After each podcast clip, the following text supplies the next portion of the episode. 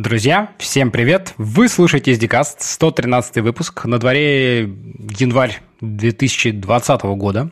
С вами, как обычно, в этой виртуальной студии я, Кейс Даймон, и сегодня у меня в гостях э, Александр Сербу, руководитель направления контроля качества, интеграции и внедрений в компании 1С Bittrex, а также технологический такой технический евангелист. Саш, привет! Привет, привет, коллеги. А, ну, по традиции, давай расскажи э, про себя немножко, как ты попал в наш славный айтишный мир, как давно и чем занимаешься. Ух, как я попал в айтишный мир. Э, это была болезнь, близкая к наркомании, наверное. Она началась в 12 лет, когда мне родители купили персональный компьютер БК-1001. Он сводил меня с ума тем, что я не понимал, как это работает. Он дорого стоил. Я проштудировал всю литературу доступную по этому компьютеру. Научился кое-как программировать, и слава богу, это тогда был еще коммунизм, были станции юных техников. И там я попал, увидел настоящих программистов. Тогда это было немножко такое все программирование для гиков. Там в основном такие были очкарики умные на этих всех вот э, в этих всех станциях юных техник. Но тем не менее, я стал читать, заниматься, изучать. И именно драйв для меня был это именно э, вычисление и результат, быстрый результат ты пишешь код, который работает. Не математика, я математику ненавидел, до сих пор ненавижу, мне тошнит от нее. Вот да. А именно результат инженерия. Ты создаешь что-то, что работает. Я написал себе несколько игр, я в них играл, э, с лабиринт, лабиринтики, самолетики, вертолетики, стрелялочки на бейсике. Потом я перебрался в ассемблер, потому что на нем можно было более красивые игры делать. Вот. Потом со временем я, я себе собрал спектрум вот, и начал программировать на спектруме. На спектруме не на Basic, уже на ассемблере только. Я написал несколько игрушек. В общем, я программировал для себя. И музыкальный синтезатор, который там а, мне там для нотки вводил, он играл у меня. Ну, то есть, как я разработчик, я же могу что-то для себя сделать. Но я ага. понимал всегда, что я как бы не настоящий программист, и надо что-то знать, надо читать какие-то книжки, а я читал, не понимал, никто мне не мог объяснить. Я параллельно написал программку по астрологии. В тот момент это была школа, начало института, я увлекся, не знаю почему.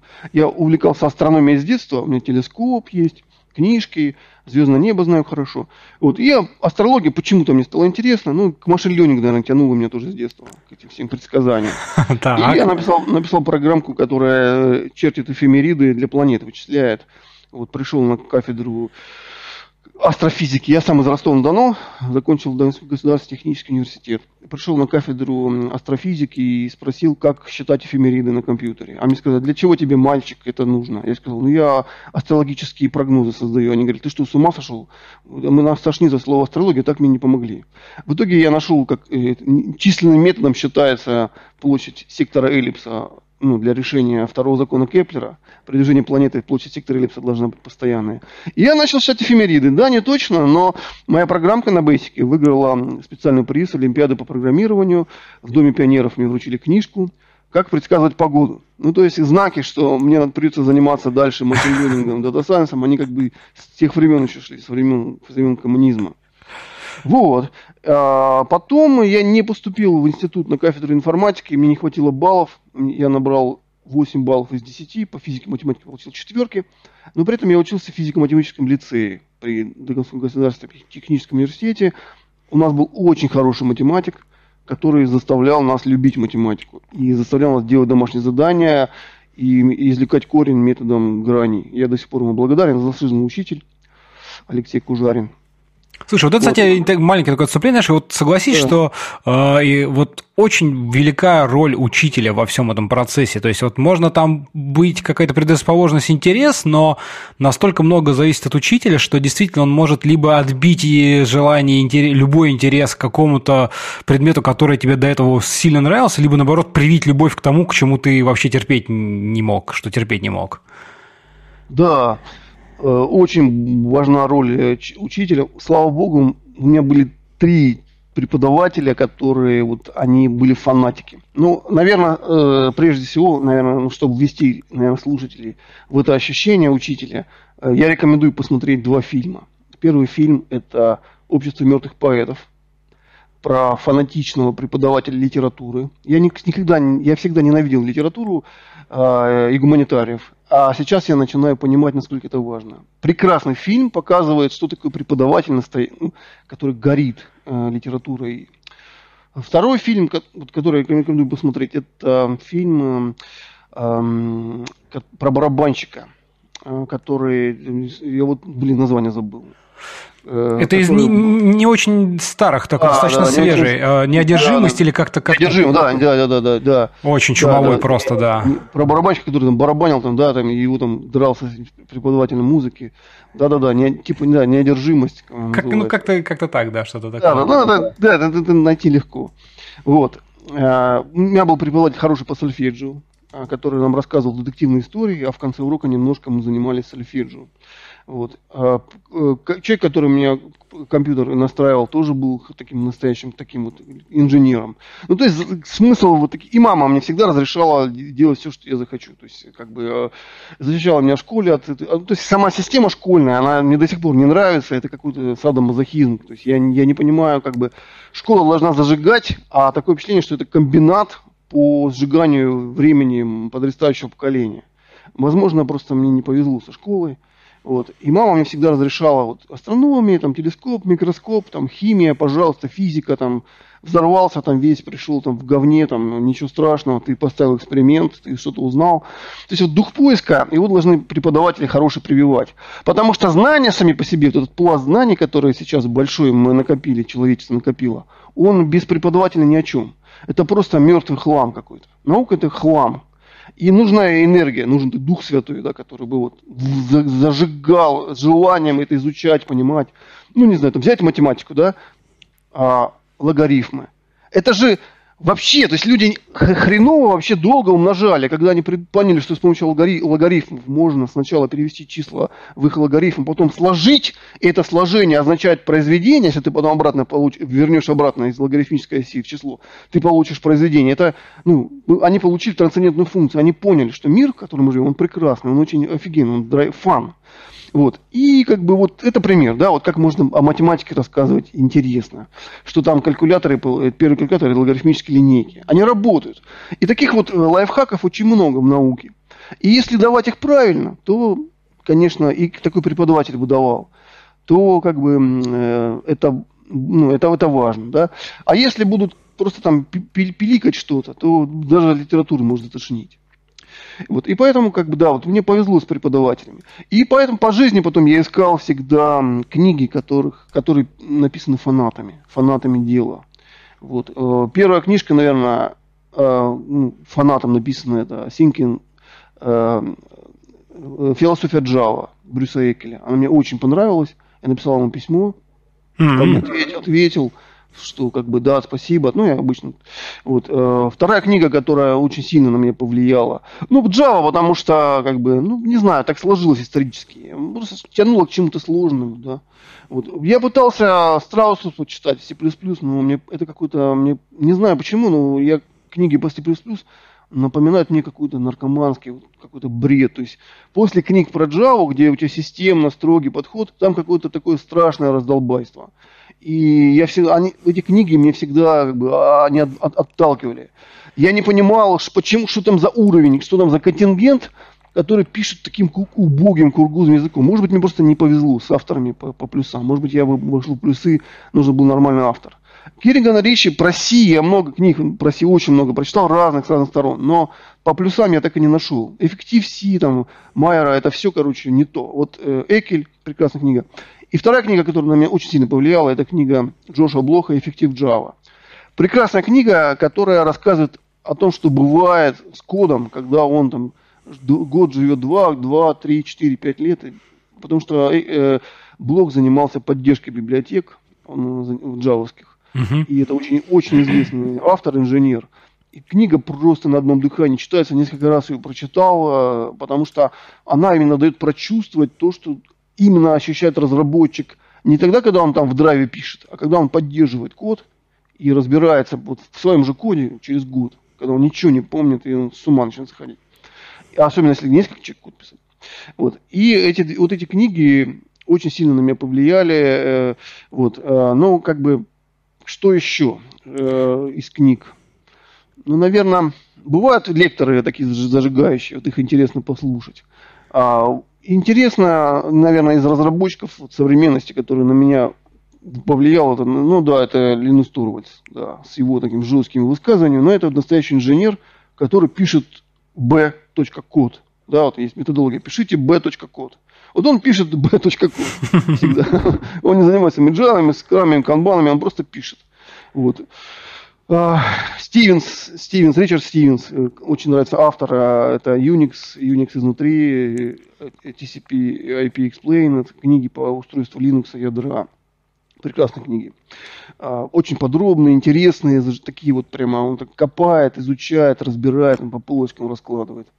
В принципе, наверное, ну вот э, таких авторов, я всегда стараюсь найти именно автора, который вот тебя потихонечку проведет за руку. Бывают хорошие авторы, ну, там, по другим языкам, но вот, к сожалению, вот, мало. Я вот Слушай, ну это, это же вот э, известное такое, неизвестное, если мне очень нравится отношение к книгам, что, знаешь, ну, книг много разных, да, и действительно, ну, есть которые, вот надо просто найти того автора, который тебе именно тебе подходит. То есть это вполне нормально, что соседний автор там по смежной тематике э, тебе не подходит, но кому-то наоборот. И это как бы ок. Тут как бы там не надо себя пытаться вот заставлять там читать что-то, что тебе не нравится. Это бессмысленно. Ты не получишь от этого ни да, опыта, да, ни удовольствия, ни как бы знаний никаких. Ты просто сам себя досилуешь. Поэтому найди того, кто да. тебе интересен, и получай как бы кайф от, от всего этого процесса. Получай кайф, да, вот получай кайф, обучение должно быть, если программирование, оно должно быть с удовольствием всегда. И я вот в институт, я на кафедру информатики не поступил, мне не хватило балла одного. Я, я поступил на кафедру приборостроения. Вот. Мы заним, изучали какую-то ерундистику, но некоторые предметы были интересны. Та же математика была выше, интересная. Программирование там я на пятерке у меня были. Вот. Английским пришлось заниматься, потому что я в школе учил немецкий, английский выучил в институте. Выучил просто, прописывал каждое слово по три строки в тетрадке. Куча тетрадок прописанных. С мазохизма что делать? Иначе везде надо, надо работать, надо везде, как сказать, э, проявить... Ну, терпение и труд, все перетрут. Да, я очень где-то, а, когда э, мы внедряли в очередном проекте библиотеку а, хранения ключ, ключ значения в памяти, вот, я сейчас запамятовал, как называю. Ну, короче, это, это не мемкэш, это Latin FM, э, блин, я забыл. Ну, это не, не важно, ладно, но ну, а что? Весь библиотека, да, они сейчас, э, смысл в том, самого высказывания запомнилось, что код хороший, но в, не, в него вложили мало любви, и типа надо еще больше любви вложить, тогда так типа будет лучше работать.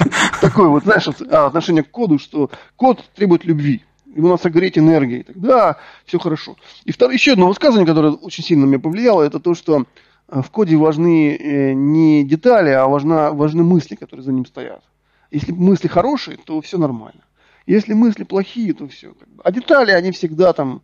И поэтому, как бы, вот разработчики тоже, э, я делю, как бы, грубо на две категории. Это те, кто, ну, как буквоеды, да, то есть, кто вот, любит вот до идеальности все доводить, и даже теряя идею. И те, кто пишет код, кто горит и реализует задачу, красиво решает.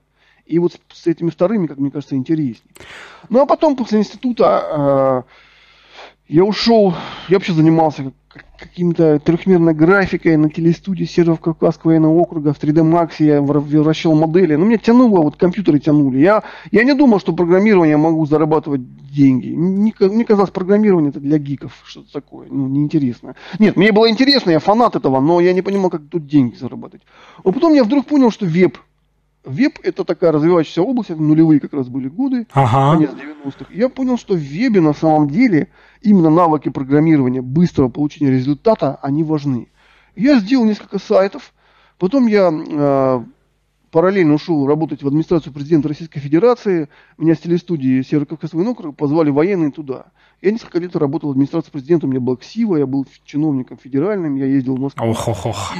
Из КСИВа, да, у меня была такая КСИВа интересная, администрация президента. Я проходил э, в Кремль, я решил прикол, приколоться и прошел в Кремль через Спасскую башню. Просто. Там э, проход же есть, от мавзолея, просто нагло пошел, от мавзолея, то в Москву башню, говорю, пропустите меня, силу показал, они говорят, оружие есть? Я говорю, нет, ну, проходите. Я зашел в Кремль, погулял, потом в туалет зашел в Госдуму, значит, ну, проверил, как сила работает. Но там было скучно мне. Э, на госслужбе оказалось, что это работа чисто театр для меня. Нет, там я встретил очень, там много людей, которые действительно работают, которые хорошие. Я увидел, что такое настоящий руководитель. У меня был прекрасный руководитель, Епифан Сергей Николаевич, бывший ЦК, председатель ЦК ЛКСМ Башкирии, э, настоящий вот старый закалки. А чем ты там занимался? То есть какой, что, что у тебя за работа там была? Что ты там, что ты там делал такого вот? Изначально я, изначально я занимался тем, что я набирал тексты для всяких дедушек, которые не умели компьютером работать. Там почти все вот старые, старые, старые руководители, старая школа, они с компьютерами вообще не дружат. Ну понятно, я да. Я набирал тексты как секретарша. Но постепенно, а, так как я параллельно в этот момент я учился в духовном училище Русской Православной Церкви, э, экстерном я заканчивал и пел в хоре церковном 10 лет. Я как бы, они поняли, что я там с религиями как-то ну, интересуюсь этой темой, и меня, на меня повесили э, координацию деятельности президента с религиозными объединениями. И я стал этим тоже заниматься. Вот. А, ну, как занимался? Ну, административно. Там, совещание со, собрал, там, провел совещание, миротворческий совет, там, там, миру мир, мир труд май. Ну, то есть, э, президентская власть, она чем, чем занимается? Она балансирует, э, она как бы пытается, чтобы все было справедливо и защищался человек. Президент – гарант прав свобод человека, ну, в нашей стране. И мы как бы вот, ну, на самом деле очень, очень добрая, очень такая светлая задача, это защищать э, права человека. И мы вот пытались защитить, это был Юг России, Ростов-на-Дону, э, я курировал это все в Южном федеральном округе. 13 субъектов федерации. Был на Кавказе, в Чеченской республике, там очень встречался с кучей муфтиев, владык, разных там э, религи, других религиозных организаций, буддисты, там, протестанты различные и так далее. Было очень интересно. Потом э, параллельно я стал заниматься вопросами спорта, спортивных организаций, молодежных организаций. Ну, здесь обычная административная работа. Такая. Ну, я так понимаю, программирование-то тебя все это время не отпускало, да, про сайт? Ну да, да, у меня книжка лежала, не поверишь, столе в моем кабинете. А я открывал, значит, по вечерам э, э, значит, столик, и открывалась книжка, распечатанная на принтере на, на матричном. Welcome to FreeBSD называл. О!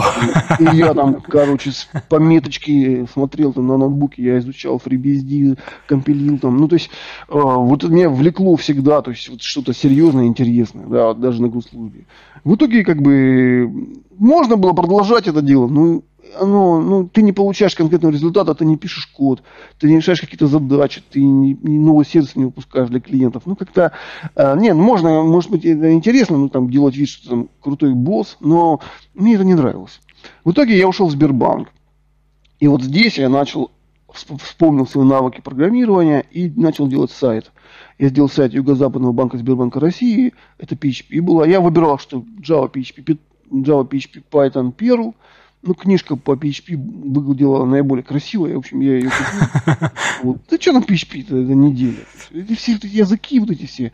Python, вот это PHP, Perl, это все языки, там, которые э, за неделю можно там вникнуть и писать. Это я даже не считаю, что это программирование. Я считаю, что сейчас дети рождаются знанием Python и JavaScript. То есть это, это, это не программирование. Это просто что-то такое быстренько там сделать, проверить гипотезу. Я считаю, что надо обязательно изучать что-то. И поэтому я для себя всегда что-то брал тяжелое, читал. И это было Java. То есть параллельно шло всегда. Вот. И я быстренько сделал сайтик там за, за, за два месяца. Админочка, MySQL, сервер настроил. Ну, это FreeBSD знал. А Red Hat, ну, ну что там, Linux. Linux это же упрощенка по сравнению с Unix.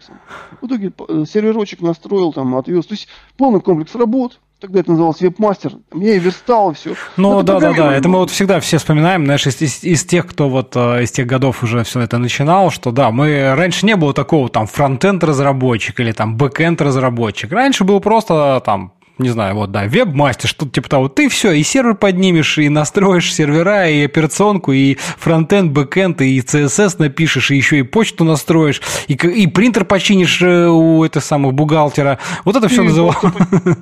Да, и да, это ну, нормально, и как бы это, это очень широкие, эти знания до сих пор очень сильно востребованы. Я как бы с админами, я на одной волне всегда.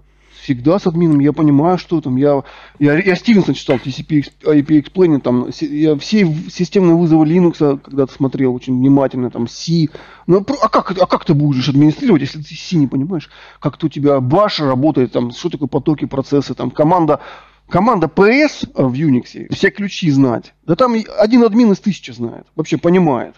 Один админ там из десятков понимает, что такое э, потоки и процессы, не все знают, допустим, да.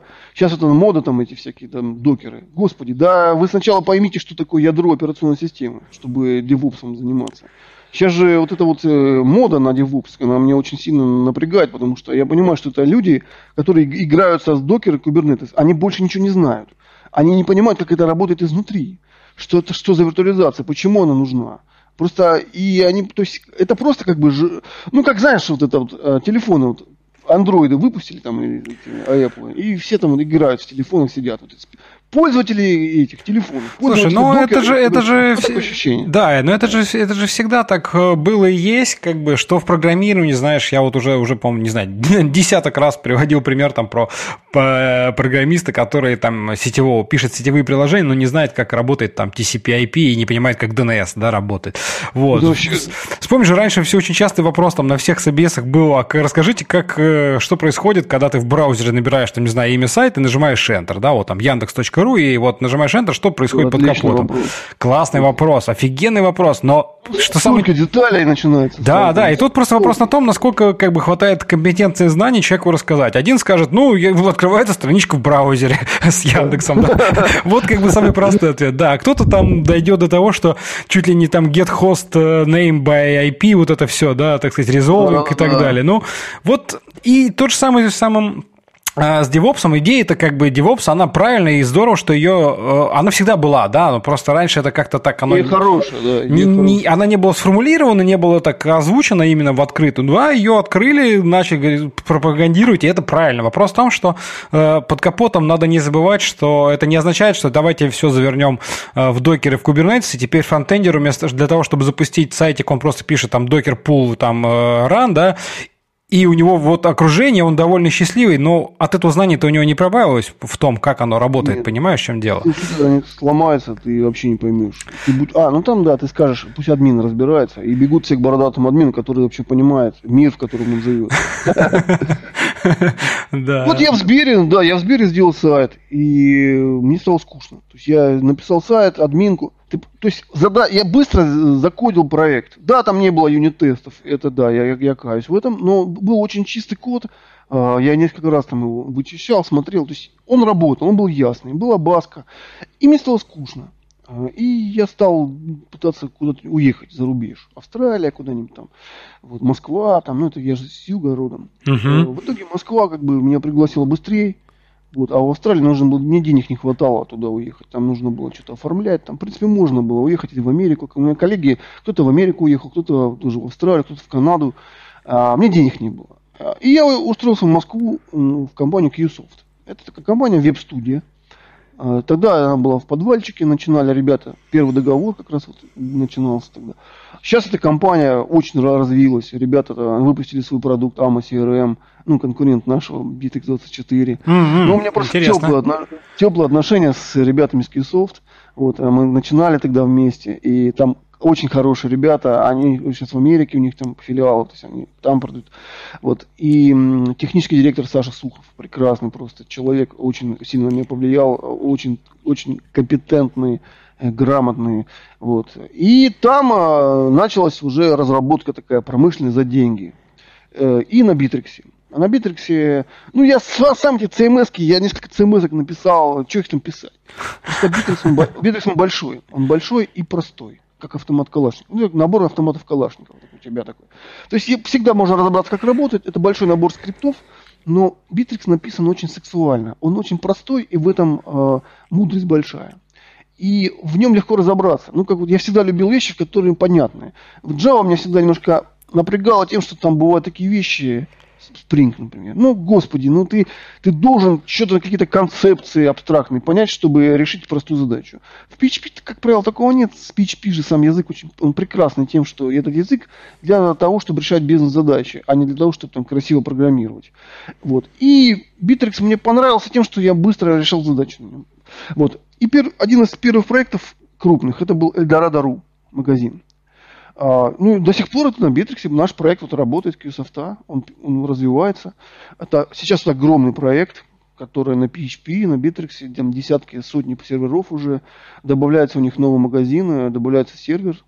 Вот. Э, мы тогда вот его запускали. Мы ночами там не спали. Там, там вот и Highload начался, и Unix, и администрирование, и программирование, и PHP. То есть я тогда понял, что PHP, в том числе Bittrex, неважно, я не, не продаю наш продукт. Я рассказываю, PHP это реальный инструмент боевой, он решает бизнес-задачи.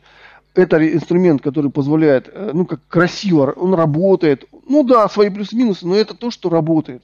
И строчка кода, 5 строчек кода решает бизнес-задачу. Там в баску записал, сходил туда. Если у тебя руки из правильного места растут, ты читаешь книжки по программированию, ты и на PHP будешь писать нормально. Аккуратно, строго, читаемо, красивый, поддерживаемый код.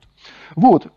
Потом у нас появились там проекты Ростелеком, э, Связной, Евросеть. И мы большие такие делали системы на PHP, на Bittrex для крупных таких клиентов. Ну, естественно, мы стали, мы конкурировали с всякими Java там, и так далее, с там, .NET. Но я увидел, как PHP конкурирует с Java, прекрасно конкурирует и работает, и решает задачи быстрее. Вот вопрос по поводу языка программирования. Да? Вот. Э, после этого ну, PHP как бы, что там, это неделя-две там. Если ты знаешь Unix и ты знаешь сетевые стандарты, а я очень увлекался раньше RFC, читал. То есть мне нравилось читать RFC, я поразбирался в деталях. TCP, IP, DNS, да, вот mail, вот RFC. Э, Слушай, а мне кажется, сейчас вот спроси у любого современного такого программиста, неважно, даже бэкэндера, сколько RFC ты прочитал? Я уверен, что многие ответят ноль.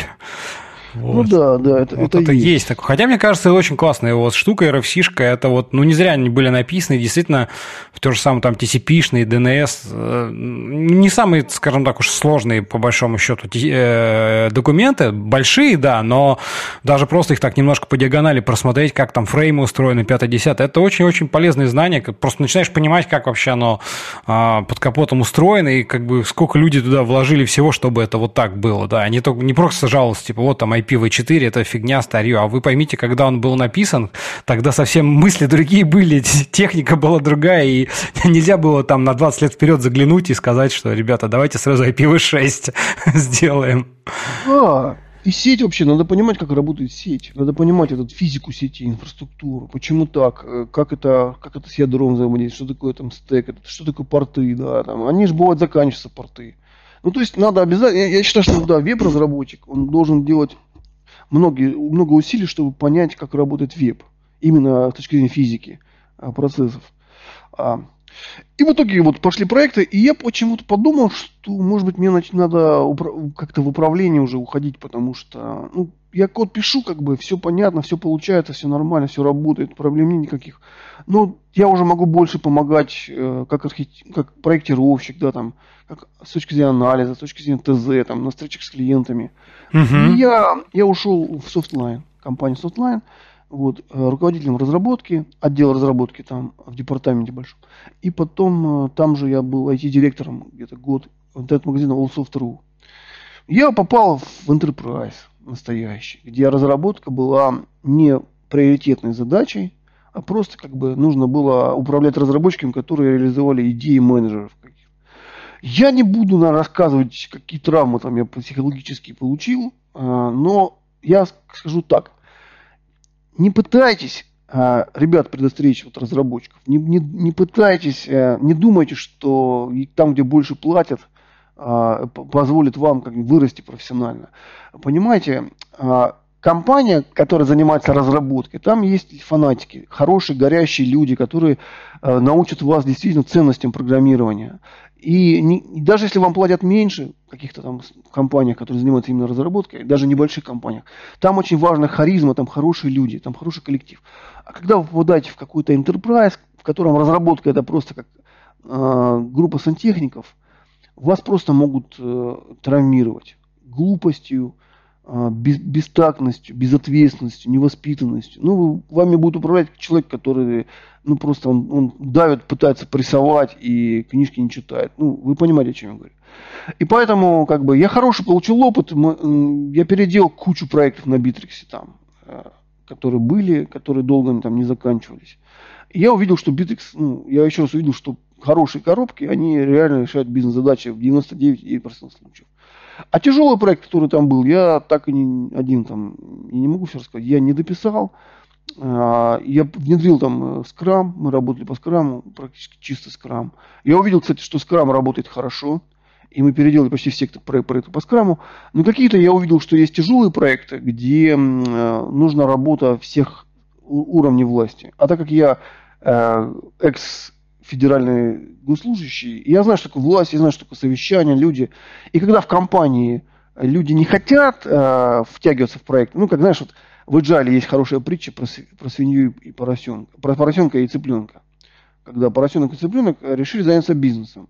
И цыпленок говорит поросенку, а давай создадим ресторан яичница с беконом. А поросенок говорит, слушай, ну тогда я буду задействован в бизнесе полностью, а ты только частично.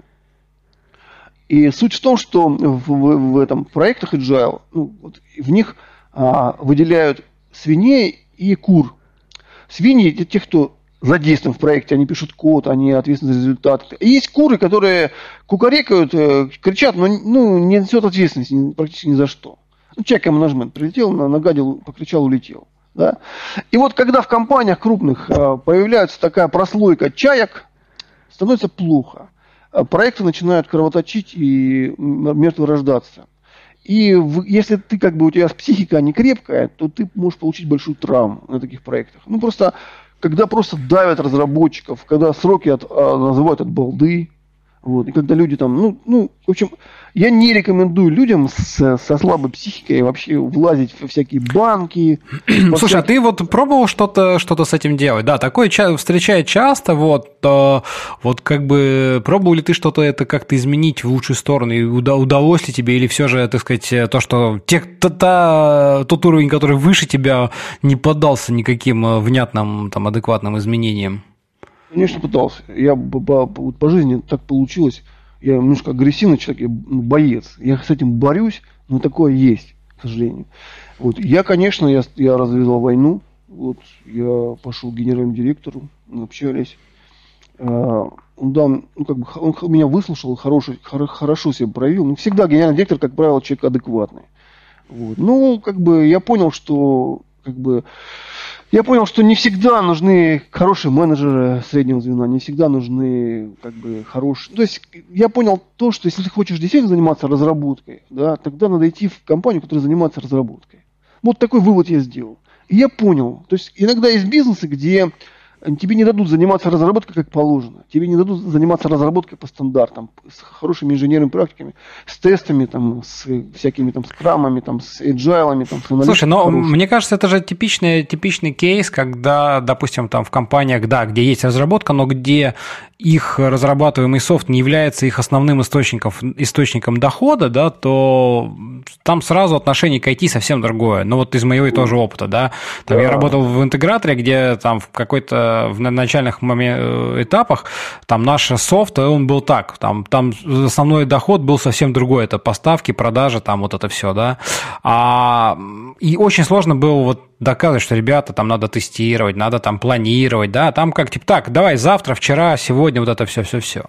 Вот. А там, где все же софт э, приносит основной доход, мне кажется, немножко легче, даже если там все как-то не очень хорошо изначально, легче. немножко легче менять, да, потому что, ну, как легче, бы, легче. ты можешь немножко, тебе немножко проще оперировать, э, разговаривать с бизнесом, говорить, смотрите, вот видите, вот как бы сейчас мы улучшим, да, это сразу отражается там в как-то, ну, не знаю, там в деньгах, еще в качестве. Да, да.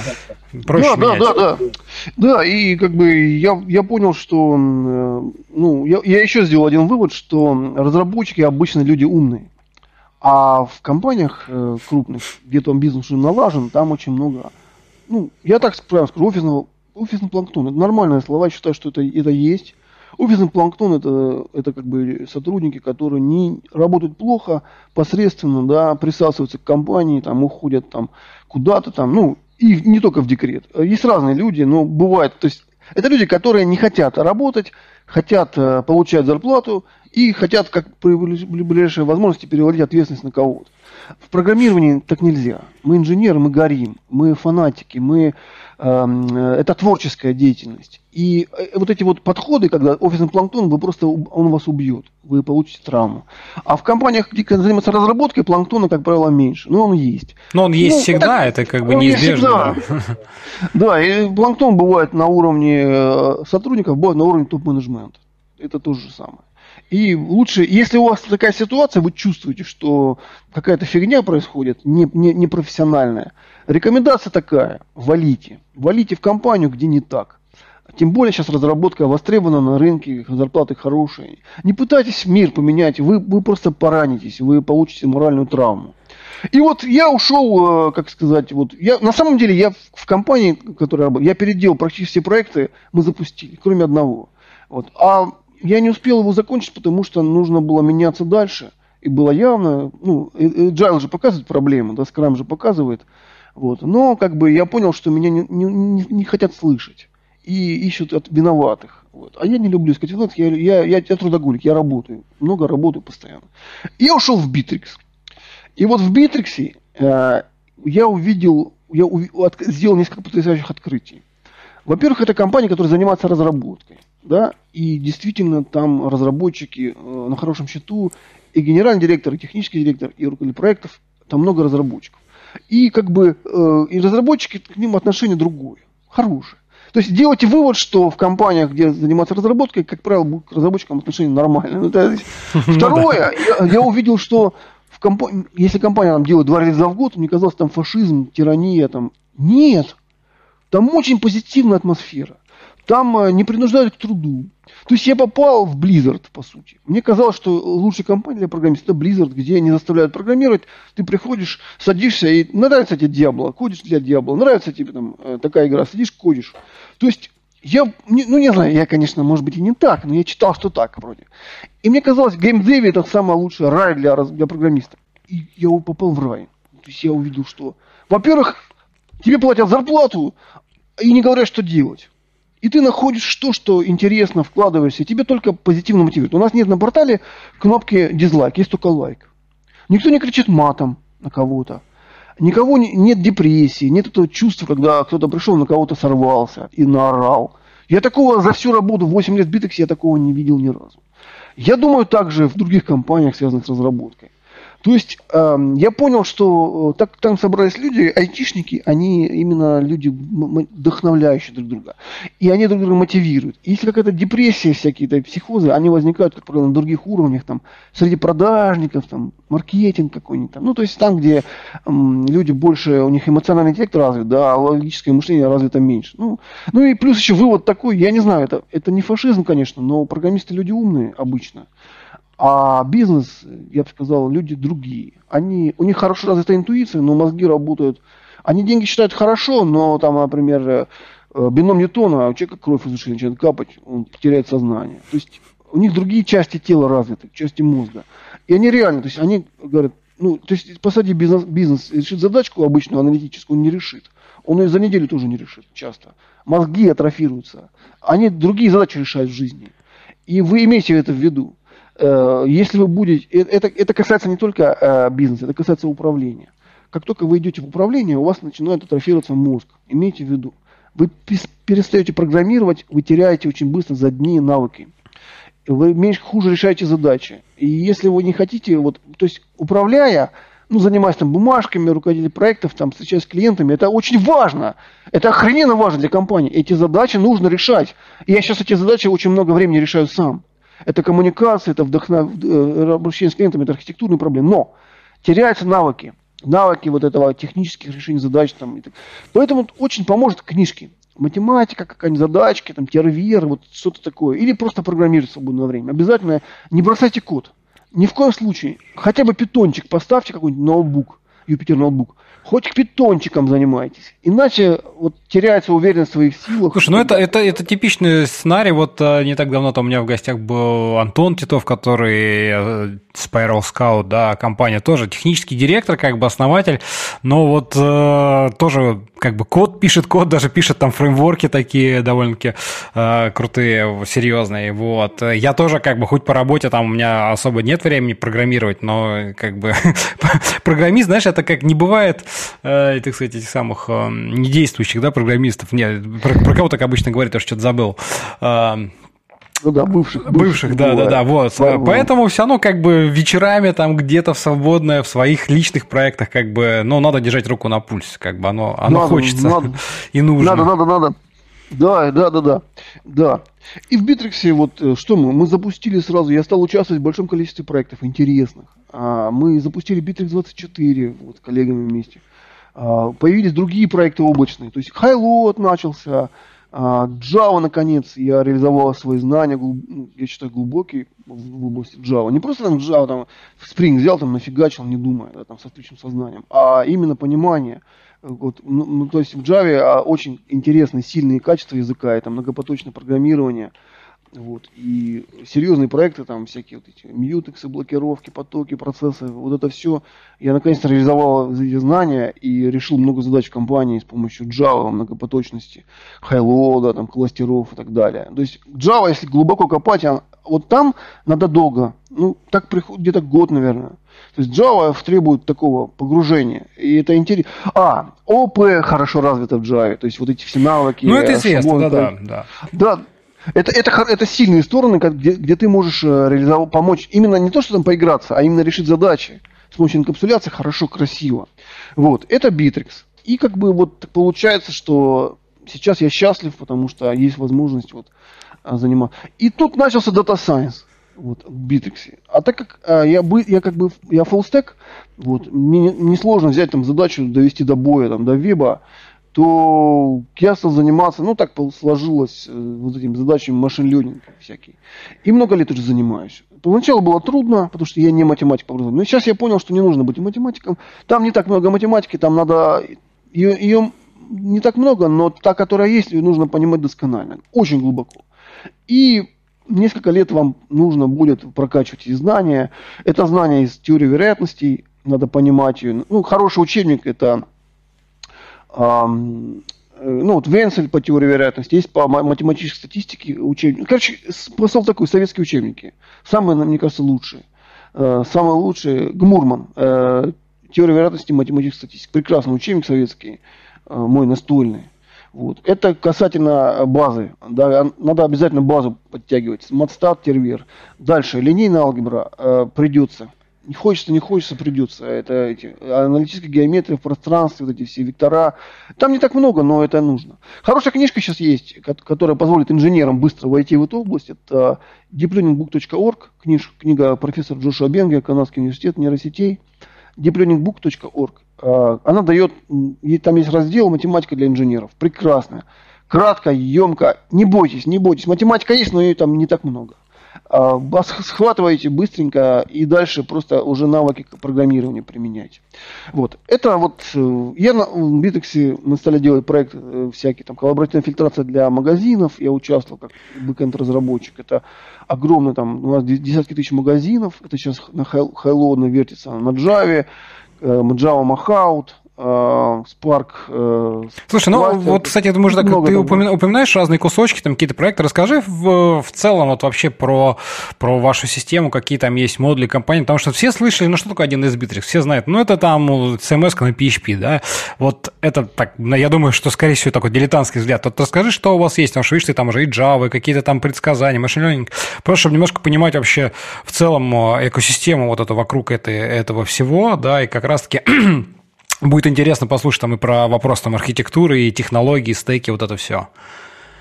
Ну, Bittrex – это продукт на PHP, который решает задачи управления не только сайтом. Это маленький SAP такой.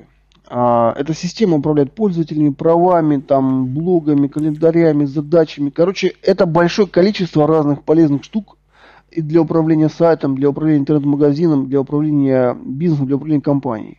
Я считаю, что биток недооценен, а, потому что такой функционал в продукте огромный. И это все на PHP. Угу. Ну, то есть SAP, знаю, да, сколько стоит. Ну, SAP, сколько ну понятно, да. А в Bittrex очень много задач решается прекрасно.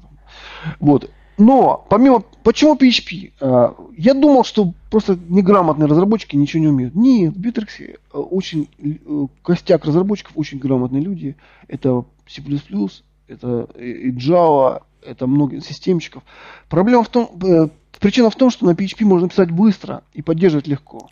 Вот такая, казалось бы, да, казалось бы, как так, что-то, ну, как так. А так вот получается, что да, Python и PHP языки, которые читаются, на которых быстро скриптинг, все это делаешь быстро. И если у тебя голова работает и руки из правильного места, ты будешь писать аккуратно. Битекс написан достаточно аккуратно, чтобы его поддерживали уже больше 10 лет и успешно развивали там два релиза в год. Это значит, что продукт написан аккуратно, разумно.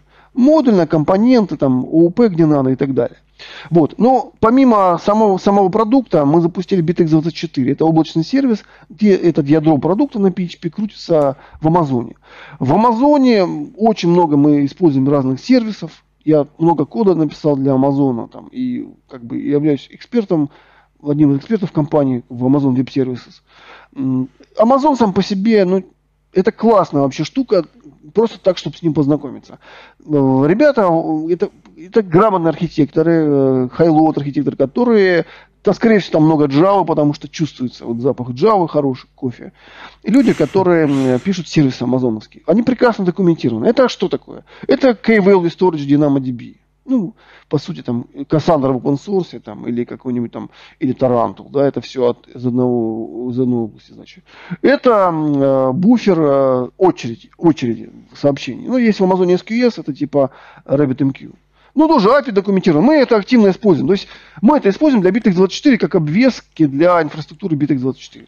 Вот. А мы используем для задач там, статистики, скорость сервис, скорость сайта, который у нас в продуктах э, реализован BitX. То есть в облаках мы делаем, я делаю облачные сервисы, бэкэнд часть облачных сервисов.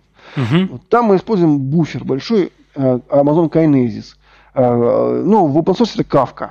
Kafka, там это монолитный есть. Ну, чуть, я думаю, или написали, или сделали похоже, или это Kafka просто за это завернутая.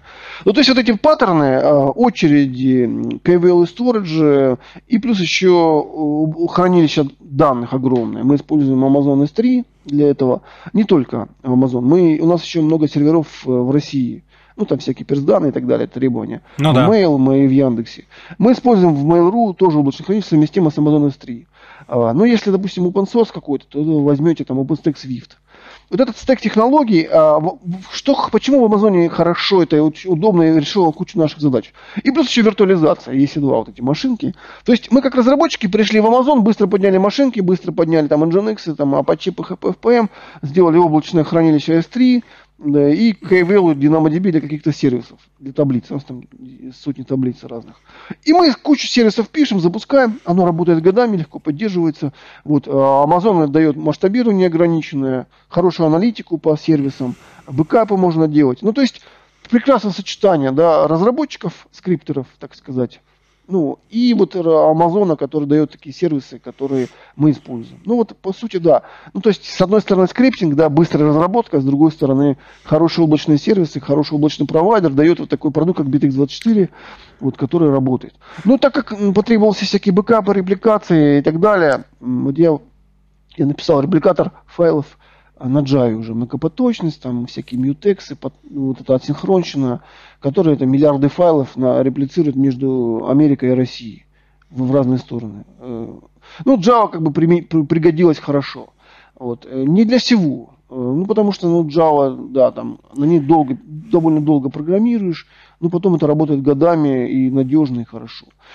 Плюс Data Science сервисы. Там Big Data, там Spark всякие кластера, Python, да, и, в общем, это все используется внутри BitX24. То есть э, мы, я занимаюсь в основном настройками сервисами над BitX24. А BitX24 это наш флагманский продукт, мы обслуживаем пользователей по всему миру, там, компании. Это как бы система для управления компанией, ну, как Facebook такой внутренний, да. Ну, понятно, компании... да. Слушай, а вот расскажи, вот вы так легко как бы зашли в Amazon, как бы подсели на, так сказать, по сути, их вот эти э, предоставляемые там сервисы. А, вот нету ли какой-то опаски в плане, что вот такой жесткий вендор локин, да, ты получаешь как бы, ну, типичная вещь, да, ты там заюзал их там всякие Kinesis, S3, Dynamo, и как бы все, оно работает, да, масштабируется, но довольно-таки ты очень сильно на них становишься завязан, как бы, то есть это куда-то пересесть, перелезть на что-то другое уже, уже не так просто. Вот нет ли такой, то есть как вы так легко на этот шаг пошли, да, то есть он был такой осознанный, что да, мы готовы там тратить деньги на Amazon, и как бы он за, за это получаем то, что он решает за нас там часть проблем вот, по масштабируемости и прочим. Вот про это немножко такую выбор, скажем так, можешь рассказать, как бы решение? Ну да, тут э, разделение абстракций. И они предоставляют абстракции. Причем предоставляют их очень хорошо, качественно, с SLA и тщательно описаны. Э, нам, как разработчикам, удобно. Мы не хотим держать штат людей, которые будут пачить ядро FreeBSD, там, заниматься, там, диски в казинах таскать в авоськах, там, между центрами. Мы хотим уйти от этого. Потому что мы разработчики. Мы пишем код, и вот мы хотим поднять машинку, туда запустить код, чтобы он работал. И Amazon такие возможности дает. Очень хорошее сотрудничество. Потому что админы начнется там, то там у тебя роутер э, заглючил, то у тебя там канал, там экскаватор наехал. В Амазоне грамотно сделано. Минимум два дата-центра, бывает три в одном э, availability зоны. Данные все реплицируются. То есть ты пишешь файл, и он у тебя реплицируется во, во второй дата-центр автоматически. То есть инфраструктура выстроена грамотно. Мы это увидели. Это грамотные архитекторы, реально грамотные люди там работают. И у тебя а, они дают примитивы, из которых ты собираешь отказоустойчивое решение. Тебе сразу говорится, диски реплицируются, а, можно между регионами тоже делать репликацию, балансировщики ставишь, они там ну, с тестированием доступности живых машин. То есть тебе не просто дается какое-то облако, тебе дается инструмент для создания отказоустойчивой инфраструктуры. И хорошие инструменты. А вендор-лог, ну, в принципе, мы, мы же подняли часть битоизлочной инфраструктуры в, в Москве, а, Mail.ru и в Яндексе. Прекрасно все, машинки переезжают, данные переливаем. Такой проблемы нет. То есть, ну да, возникают задачки там, ну, другие облака. То есть, на самом деле, можно в двух облаках, например, открыться, и вот нет вендор-лока. Слушай, а какие еще вот альтернативы? Ну, вот сейчас как бы Яндекс Облако, наверное, молодцы, как бы они так активно стали прям вот, э, ну, явно развивать это направление, да, как э, конкурент Амазону тому же самому. Вот. Что, что еще есть, как бы, может быть, ты так, э, что-то еще вы смотрели помимо какие-то ну, альтернативы? Скажу, скажу честно, скажу честно, Amazon лучший. Э, объективно по качеству сервисов, по проработке сервисов, про, по документированности. На втором месте, ну, я бы, я бы выделил, наверное, Google. Ну, там сервисов поменьше. Мы смотрели. Это мне сейчас мое мнение выражает. Дальше там Azure, да, вот Microsoft. Там тоже сервис, там хвалят машин learning сервисы у них. Ну там вот я видел презентацию вот, Azure. Вот от, заходят на облачную машинку, там открывают что-то, а там флоппи диск, блин, появляется. Ну что это такое? Ну, детский сад. Флоппи диск на экране появился. Ну как такое в облачной машинке флоппи диск не появился? Ну то есть вот это вот вот это вот как-то, ну, оно немножко как-то смущает, смущает. Хотя Azure хвалят в отношении Data Science возможностей, там, вот этого машин там очень хорошие отзывы по машинкам. Ну, то есть, я как бы серьезное отношение к Amazon. Есть еще наши партнеры используют, там, Хетснер хостер, да, там, хостинг. Ну, это больше ну, там, просто как э, виртуалки, по сути. То есть, виртуалки, это, же, да. это же не, не столько сервисы, а это чуть-чуть ниже уровнем. Только разница, вот, к сожалению, да, вот сравниваешь отечественные облака и Amazon, очень большая разница. Слушай, ну Amazon сколько лет уже на рынке, да. и как бы они уже настолько вышли, ушли вперед, и они не собираются как бы пускать пальму первенства, поэтому они всегда будут, ну, их очень сложно будет догнать и тем более обогнать в чем-то. Уровень там, вот знаешь, вот сам, ну, не знаю, я всегда такой тестик вот всегда задаю, вот всяких облачным этим провайдерам, а, я задаю вопрос, ну, наверное, не явно, но я всегда задумываюсь над тем, у кого рут в компании есть к этому облаку. Один рут на, весь, на всех админов. Дальше человек увольняется. Как эта процедура вообще выглядит? Отнимают ли у него права? По опыту скажу, что бардак такой, что несусветный. Но не, не, не то, что в эти, я не знаю, не знаю, как в Mail.ru Яндексе. Я вот просто у меня есть жизненный опыт. Я могу рассказать, что в администрировании дичайший бардак царит. И когда, если на уровне государства, на уровне компании не будут за этим следить законодательно, бардак будет продолжаться. Данные будут сливаться, продаваться, уничтожаться. В Штатах там, а, скорее всего, очень серьезно с этим. Там просто могут оштрафовать компанию на огромную сумму денег. И там у них в Амазоне, вот мы общаемся, там нельзя, например, сотрудники имеют разные права доступа к данным. И нельзя там к сотруднику даже техподдержки залезть там что-то посмотреть. Нельзя. В России, куда там не обращаешься, Да, сейчас посмотрим, там, сейчас достанем, кто сейчас, кто мы, откуда, может он там, не знаю, сидит в Египте, да, там, не знаю, на, на, на попе любимой женщины ноутбук, он там достает под ртом данные. То есть я постоянно, у меня паранойя на тему того, что у нас с безопасностью как бы куча вопросов еще. Мы вот в битах 24, мы делаем все, чтобы э, защитить данных клиентов там, с правами, там, намудриваем разные схемы. Но жизненный опыт мне подсказывает, да, я не, не могу говорить конкретно, что э, бардак, бардак. И поэтому, если мы храним данные в России, надо сделать, очень тщательно проверить, что в компаниях, где вы храните данные, очень серьезное отношение к информационной безопасности при увольнении данные э, права забирают, под рутом там все не ходят, да, делаются регулярные бэкапы, делается отказывающая инфраструктура, как в Амазоне. Это совет вообще такой. Вот, потому что мне казалось, что чем выше, тем порядка больше, но бывает не так. Бывает не так, к сожалению. Поэтому как бы, обязательно делайте бэкапы. Но то, что у нас появились, Яндекс появился, это очень хорошо. Виртуалки, там данные. То, что появился mail, и мы с mail уже давно, мы храним там файлы, и никаких инцидентов не было э, серьезных. Все данные сохраняются, то есть я, у меня репликатор, который проверяет целостность данных. Все отлично. То есть можем работать хорошо, можем работать. Ну, вот там админок не хватает, конечно, в Амазоне более красивые, мощные админки, красивые, там документация побольше, чем вот пока вот в облачных провайдеров, с которыми мы работаем. Нашим провайдером есть куда расти. Есть всякие селектелы там и так далее. Ну вот э, просто проверяйте всегда, проверяйте ин, а, вопрос информационной безопасности, требуйте документы, требуйте SLA. Э, это очень важно. Ну, чтобы ваши данные просто никуда-то не вдруг не утекли и не стали гулять по интернету. Это касается и к сайтам госуслуг, и вообще ко всей министерству, министерству ведомств. Это очень важно. Научиться на в стране защищать данные правильно и бэкапить. Ну да, это очень правильные мысли. Слушай, расскажи немножко, все же мы там э, хотели с тобой обсудить э, всякие там расты и прочее. Вот э, немножко так, если спуститься ниже, да, вот на чем у вас сервисы, где там у вас какие были проблемы и что вы там на что переписывали, да, вот про, про это, про, про раст, где, на, где у вас нашлось для него место, ага. как одна из наших тем, которой мы никак не, доб... не доберемся с тобой.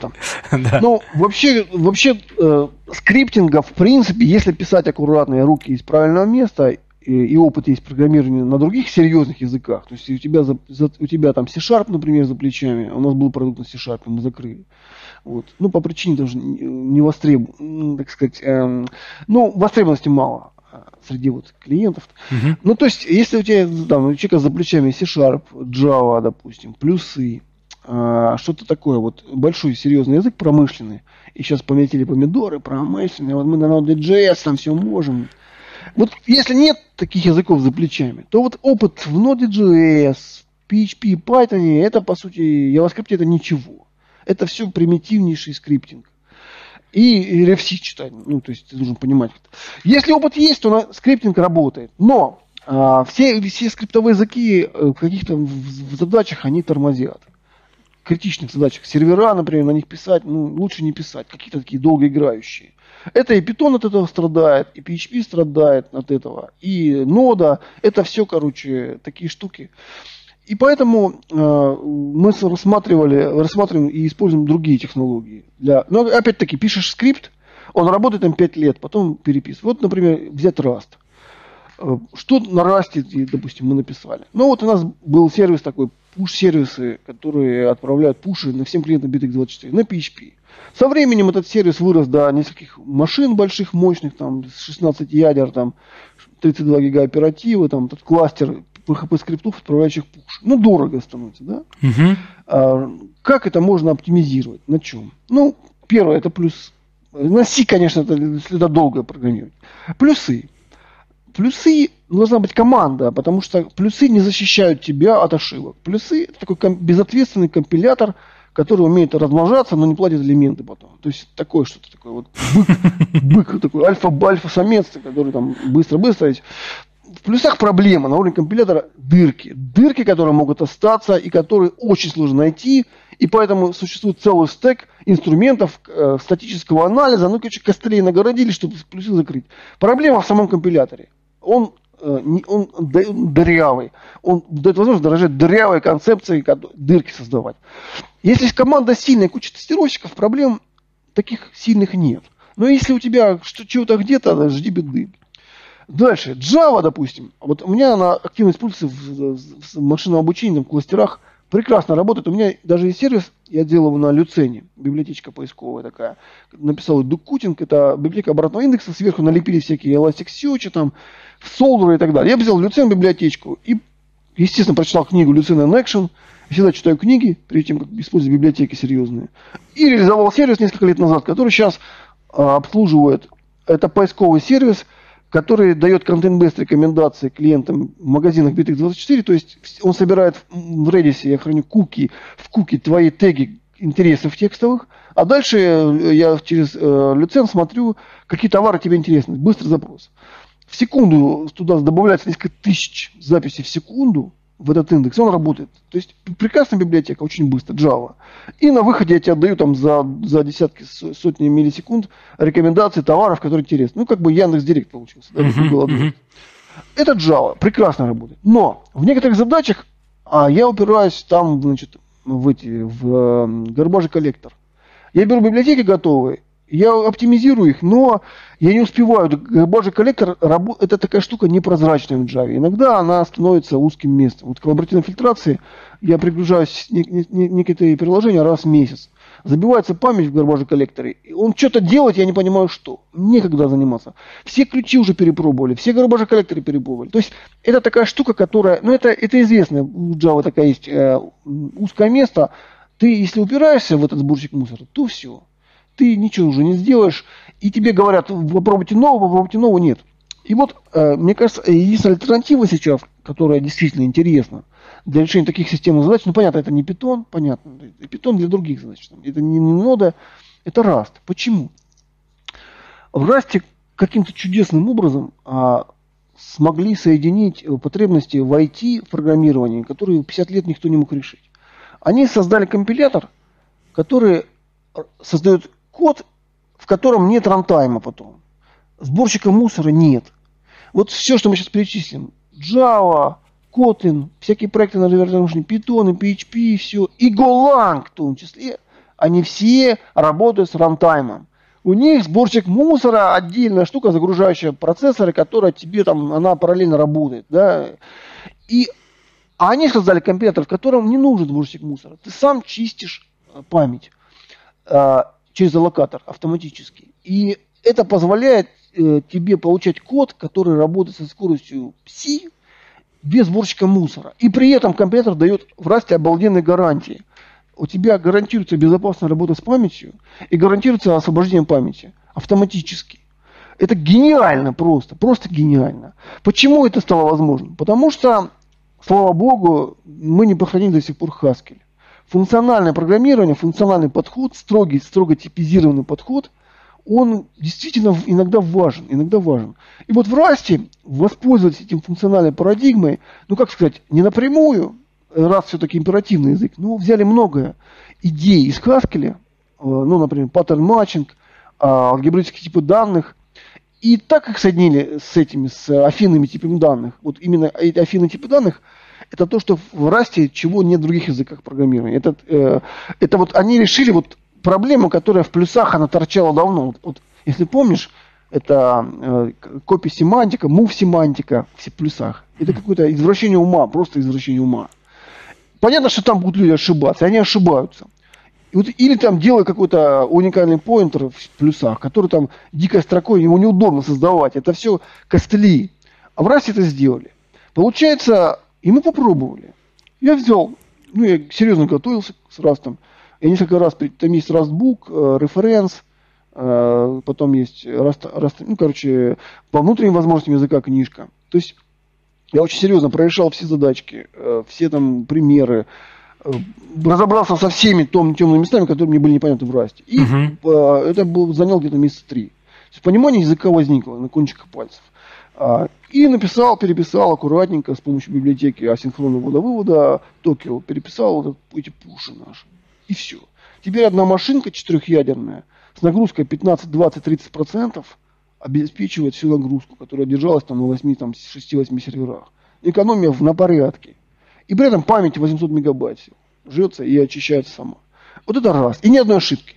Почему не одна ошибка? Потому что строго типизированный язык, без всяких нул указателей, без всяких этой ерунды, этих э, RAV-поинтерах. Нет, там они есть, но это надо делать он сейф блок, и они под контролем у тебя. То есть Rust действительно это очень классно. Ну, но общее ощущение, библиотек пока не так много. То есть, если твоя задача решается, и библиотеки есть, вот вывод, допустим, мне потребовался там SSL библиотечки, то, в принципе, да, задача прекрасно решается, красиво, функционально, итераторами этими. Там же, кстати, в Расте об этом не говорят, а там прекрасно используется монадический подход. Если Haskell начинается с монад, и никто не понимает практически, что это такое, то в Расте не используются эти вот э, цепочки, комбинаторы так называемые, но э, их не называют монадами, чтобы не запутать. То есть вот это еще одна То есть Rust очень прикладной язык, очень практично, ориентирован на решение задач, системных задач. Прекрасно, на мой взгляд, справляется. Дай бог, чтобы у них вот эта вот разработка продолжалась, и э, дальше язык этот прекрасный, правильный язык. Ну, смотри, Гарантия компилятора стопроцентная у тебя на работу с памятью, на скорость, на строгость типов, там, алгебраических типов данных и так далее. Да? Там нет ООП в таком контексте, в котором мы ждем там, от Java, .NET, потому что ну, это системный язык ближе. И ты решаешь задачи структурами, методами на структуру. Нормально. И там всякими этими, вот этими миксинами там, и так далее. Все там решается. Просто очень простой ООП. И при этом очень близкий к такой дух Хаскеля, так, легкий Хаскель по строгости и все. У тебя получается системно, строгое системное программирование на, в кавычках на Haskell. Вот что, что такое Rust. Которая прекрасно работает, быстро и не требует сборщика мусора. Ну, гениально вообще. Сборщика мусора нет. А Golang, вот, например, это такая уже, я ее называю кастрированная Java для начинающих. Ну, он примитивный. Примитивный язык. Да, Google, да, куча библиотек. Ну, блин, у Google сколько ресурсов. И сделали такой язык, в котором а, любой там ребенок разбирается, пишет какую-то систему, программирует тебе. Это, конечно, безопаснее естественно, плюсов. Но сборщик мусора, вот это все, это получается Java. Java без возможностей. Ну, что такое Golang? Ну, то есть, ну и бинарка тебе дается. Нахрена тебе эта бинарка дается? Зачем тебе бинарка это дается? Если там сборщик мусора. В Java хоть же JIT есть, JIT компиляция. Там не просто так, там интересно у тебя она перекомпилируется на лету, там это сделано, там сборщик мусора уже сколько лет его тюнили. А в Гуланге там сборщик, он еще и будут 20 лет тюнить. То есть такое ну, его все равно с каждым релизом они как бы стараются уменьшить э, вот эти фризы, world фризы, да, так сказать, stop the world и прочие штуки, как бы там, минимизировать каким-то там, вот. Но опять же, видишь, тут как бы всему, всем инструментам, в общем-то, свои какие-то ниши. Golang, ниши, да. Стал очень популярен вот во всяких системных тулзах каких-то таких, э, ну, потому что действительно ты как бы собрал, у тебя один бинарник без зависимости, на любой машинке, тачке, операционке запускается, легко просто написать и вполне себе. Ну, то есть, как бы, да, всем, всему, да, всему свое.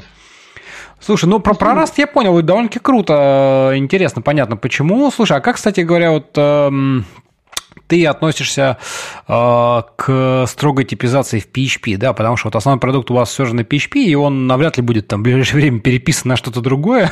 ну, просто я подозреваю, сколько там, так сказать, там строчек э, кода, да, и вообще силу и лет человека часов вложено. А, вот ты же все наверняка ведь посмотришь там про развитие PHP, в том числе там 7.7.4 сейчас, вот как бы всякие хинты, типизация, вот как ты к этому относишься ко всему? Ну, вообще, это очень хороший вопрос. Спасибо за вопрос. Это, наверное, один из вопросов, на который я до сих пор не ответил, потому что я параллельно работаю в питоне, вот, тоже. И Java питон у меня, ну, как бы раз. То есть мне, я сравниваю постоянно. И есть ощущение, что строгая типизация это не панацея.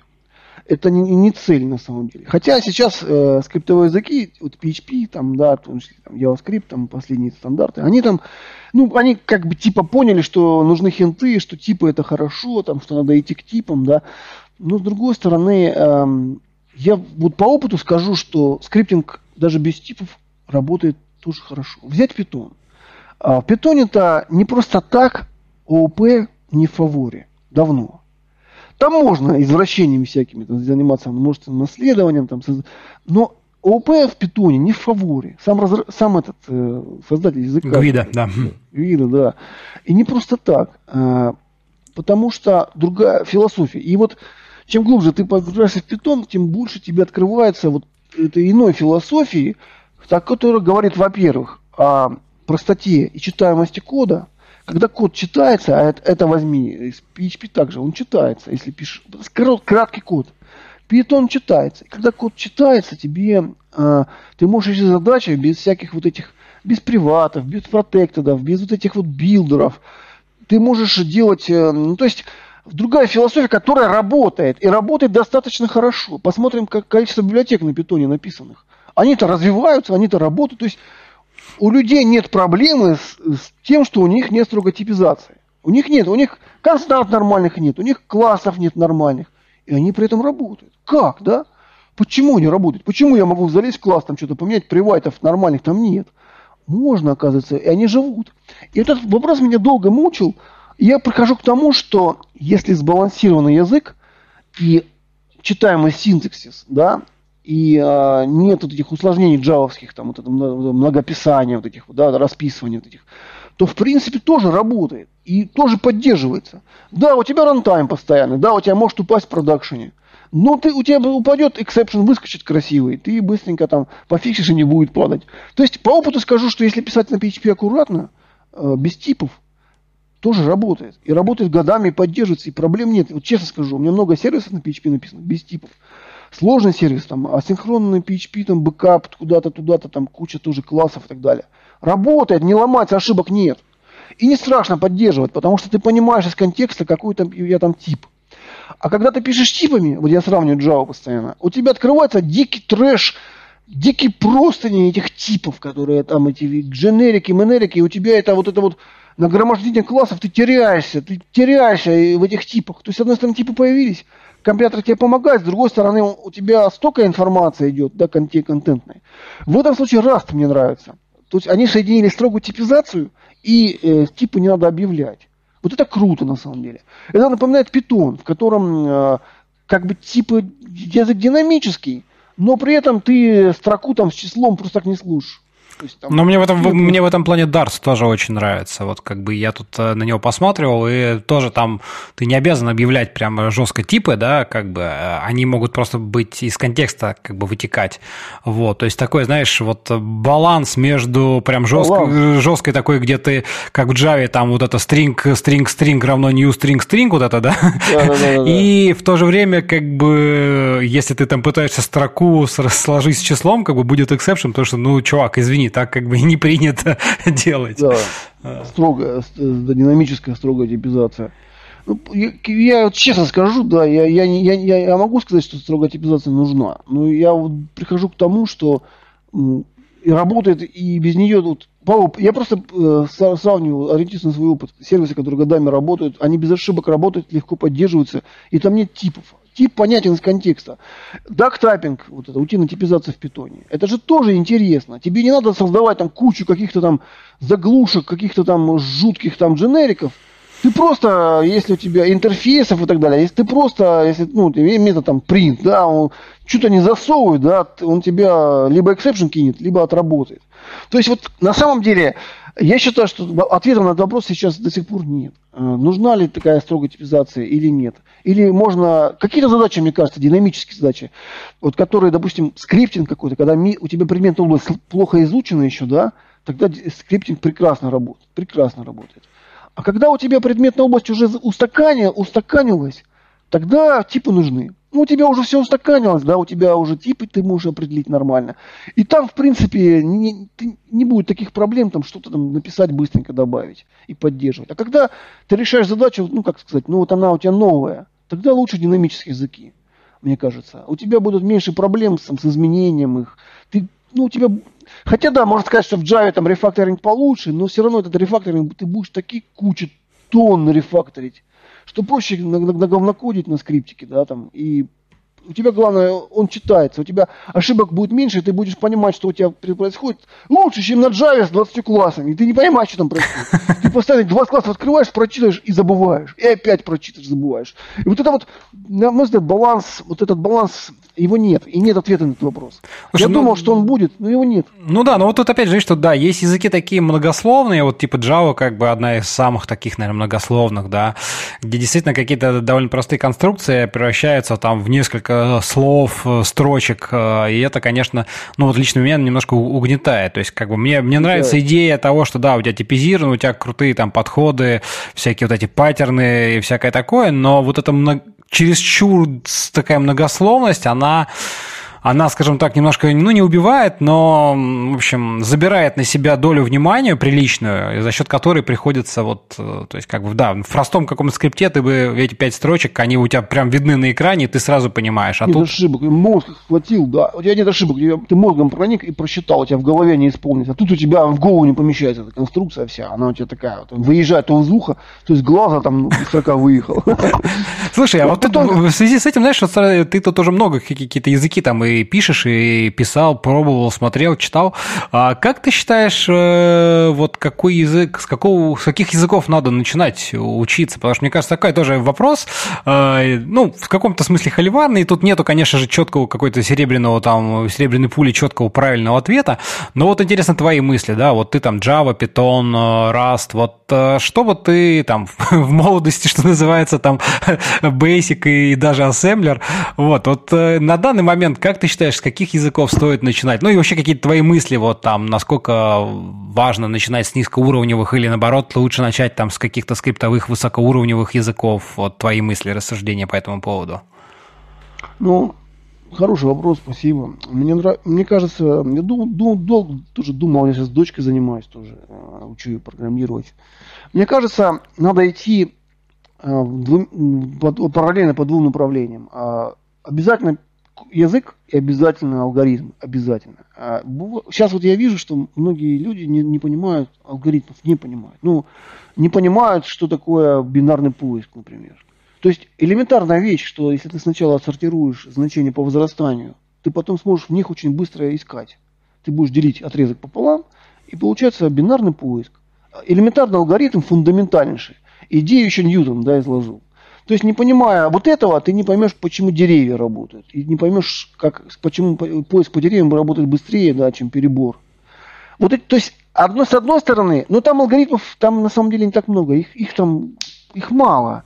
Сортировки и поиск. Не, ну слушай, алгоритмы там и структура данных это базовая такая вещь, как бы их надо, их, их надо. надо знать. Я, я тоже с тобой полностью согласен и всегда придерживался мнения, что без базовых знаний пытаться вот э, что-то другое делать это неинтересно. Сейчас, к сожалению, к сожалению, сейчас э, в силу там уж, так сказать, такого положения в, в, в отрасли, что там айтишники и программисты всех направлений, в том числе там в вебе, да, там как э, фронтенд и бэкенд, наиболее востребованы, очень много людей даже переходят, да, пытаются переквалифицироваться, там, не знаю, из врачей, там, не знаю, дворников, э, кого угодно, менеджеров и так далее, юристов э, в программисты, и для этого идут на какие-нибудь курсы, ну, потому что, как ты сам уже тут не раз говорил, что там две недели, и все, ты там знаешь PHP, JavaScript и всякое такое, легко начать писать, но базовых знаний от этого, к сожалению, не прибавляется. И базовым знаниям, вот, насколько я вижу, э, мало кто учит вот на всех этих курсах, то есть, скорее даже наоборот, их не учат, да, то есть, вот... Не учат,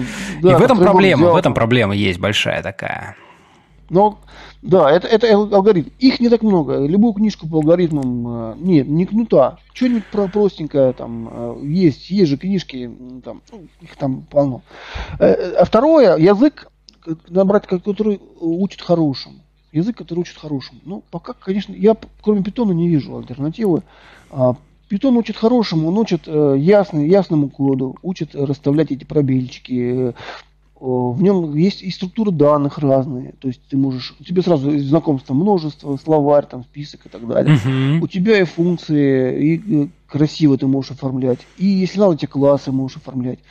И математичный язык, то есть у тебя там итераторы. То есть он учит хорошим, хорошим подходом. Мне кажется, э, но потом на питоне нельзя останавливаться, потому что тебе, ты должен понять, э, где этот язык тебе подставит тебя. Он тебе подставит вот этим рантаймом ты должен все покрывать тестами. Потому что это чертов рантайм, который может упасть в любой момент, в любую секунду. И ты должен обязательно, Python без тестов это смерть. Это смерть. А тесты должны быть, и как и PHP. Э, Java, там тесты не так важны, потому что у тебя компилятор очень много работы выполняет, и он тебе ну, от многих вещей защитит. Rust то же самое. Ну, я уже пишу, конечно, тесты ко всему, стараюсь. То есть подход у меня такой всегда. Если ты видишь какую-то идею, которую можно убрать, функцию или класс, сразу пишешь, сразу, сразу пишешь тест. Обязательно. Ты потом забудешь, как это, как это работает. Обязательно сочетаешь. И потом, когда ты через полгода возвращаешься, у тебя, ты не помнишь уже что-то. Ты уже, заб, ты уже в отпуске был. Но ты видишь тесты, и ты понимаешь, что эта штука, тестируя, она работает. И ты ее параноидально тестировал, проверил. Никогда ты, нельзя тестировать все. Это очень дорого. И компания просто, любая компания разработчиков, если будет делать стопроцентно покрытие тестами, она вылетит в трубу. Это очень дорого. Но простые тесты написать, которые тестируют функционал основной, их надо писать. Это очень просто и дешево. Поэтому э, тут вот э, к питону тесты обязательно нужны. Иначе это просто будет поток сознания. Как сейчас вот Data Science пошло, да, и там вот эти вот, значит, э, математики, у них поток сознания, Юпитер ноутбуке открываешь, а там, значит, человека просто там исповедь, исповедь математика, и там дичайший говнокод, там, не модули, там, эти мысли. То есть я сначала вообще, я, я, я не понимал, что такое Юпитер ноутбук, меня это в шок это ввело, что это, это какой-то трэш вообще. Это я, я, я думал, что у меня сон какой-то кошмарный, когда я увидел, что Юпитер ноутбук код, картинки, тексты, это все, это, это хипстерские вот эти вот а потом э, оказалось удобно, удобно коммуницировать с разработчиками, когда ты не код показываешь, а презентацию с исполняемым кодом. Очень удобно делать прототипы, э, идеи проверять и показывать разработчикам. То есть ставить задачи разработчикам очень удобно на, на Jupyter ноутбуке. Но когда ты пишешь код, тогда извини, пожалуйста, ставь этот PyCharm – подсказками, пепами всякими, да, и там за каждую запятую, за каждый лишний пробельчик тебе там будет гореть эта красная напоминалочка. То есть программирование серьезное, это не Юпитер ноутбук, вообще. Это надо ставить хорошую среду, писать тестики, и это как бы требует, ну, требует такого подготовки. И поэтому начальный язык, наверное, все-таки питон. JavaScript я бы не рекомендовал, я его не люблю, потому что это язык создан изначально как средство автоматизации Э, алертов на, на веб-страничках. Он такой остался. И там пытаются костылями его реанимировать, там Google сделал Node.js, движок. Ну, сейчас как стандарт они там пытаются. Ну, это все, короче, 20 лет назад уже Java, всякие C-Sharp уже прошли. Это так вот, я вообще как бы очень, не знаю почему, мне кажется, вот это мне ужасно, мне очень жалко людей, которые уходят во фронтенд, я не знаю почему. Мне кажется, они такой занимаются, они так время свое тратят на, так, на такую безобразную технологию. Ну, не знаю почему. Мне кажется, это ну, как бы, я был во фронтенде, сидел какое-то время. Это такая ерундистика, господи. На JavaScript это интерфейсы делать. Да, делать интерфейсы на нормальных языках, на Java, там, на, на C-Sharp. Зачем на JavaScript вот это, тратить свое время жизни на эту ерунду? С другой стороны, нет другого языка пока, к сожалению. Ну, не, не придумали, да. И поэтому я за этих людей искренне молюсь вот, чтобы как бы у них было вдохновение. Ну, просто мне это ужасно в депрессию вводит весь этот фронтенд. Просто. Ну, это слабо типизировано на соплях, на вот этих из говна и палок, вот эти вот системы там, которые постоянно переписываются, перезаписываются, вот эти всякие реакты там. Сейчас на одном, потом завтра второй, первый не поддерживается, бросили, потом там сейчас этот Vue, там JS, это какой-то кошмар, мне кажется. Просто жалко их. Искренне молюсь за них. Вот. А, что еще? Какой-то системный язык программирования учить. Его надо, наверное, учить позже, после. Ну, зачем тратить время на всякие типы, там, на выравнивание байтов, там. Это, конечно, интересно, но лучше, мне кажется, питон, а потом, например, после питона там про сир. Или я бы вообще с раста бы начинал. Бы. Вот раст вообще хорошим научит сразу, мне кажется. Плюсы я даже не знаю, рекомендовал бы я. Мне кажется, надо уходить, если нет, ну, потому что Java есть. Это как плюсы, только лучше, мне кажется. Она чище, ну да, по производительности памяти больше жрет. И GC есть, если ты вылетишь в него. Но, как правило, практически никогда это редко очень происходит. Ну, я думаю, что на этапе, знаешь, как бы первого языка и освоения ты не будешь писать сразу какие-то highload системы, которые будут обрабатывать там по миллиону запросов в секунду, и вопрос задумываться о там каких-то миллисекундных выигрышах или там garbage collection. Да, я думаю, что нет смысла. Здесь важнее же, э, как мне кажется, именно понять, вообще, ну, что такое программирование, то есть как бы как, как, а, как, да. как происходит сам процесс, да, вот этот вот. Ведь программирование это не только язык, это же еще и мышление, да, мышление, и как да. бы язык, э, он способен как раз-таки хороший язык, ну, или какие-то правильные подходы, концепции, они позволяют тебе немножко более правильно, как мне кажется, сформировать как раз таки твой образ мышления, как бы, которым в дальнейшем ты будешь да, оперировать. Да. И, вот, и вот, это, вот этот момент довольно-таки важный. То есть, вот если, например, говорить про какой-нибудь там э, JavaScript, не знаю, Go и прочее, мне кажется, как первый язык не очень хороший вариант. Почему? Потому что Э, ну, во-первых, да, может быть, просто не хватает каких-то там базовых вещей, типа структур данных, наследований, которые, да, ты можешь не писать э, в, в, в ОПшном стиле в дальнейшем никогда. Ты там, не знаю, можешь стать фанатом э, функциональщины. Но, как мне кажется, оно понимать вот эти базовые концепции, которые вот там 30-50 лет они были, есть, и никуда они не денутся, их надо, да, и для этого у тебя должен быть язык, который позволяет тебе и почувствовать, что такое ОП, почувствовать, что такое функциональщина, понять, э, где какие подходы можно применять, да, и вот это, вот, вот это, мне кажется, важно.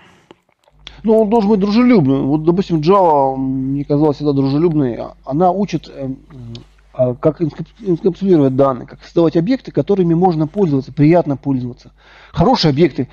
Хорошая программа, если это Java или C-Sharp, это хороший, качественный объект, из которых ты собираешь. Что-то оно работает. Работает надежно, без всяких секфолтов и так далее. Да, но на плюсах это делать, это извращение. Ты там, ну, зачем тебе детали для технические, да, если ты, тебе вот, ты Java создал. А питончик это скриптик, там немножко по-другому. Ты алгоритмы выражаешь. Да, это, это, это правильно, согласен.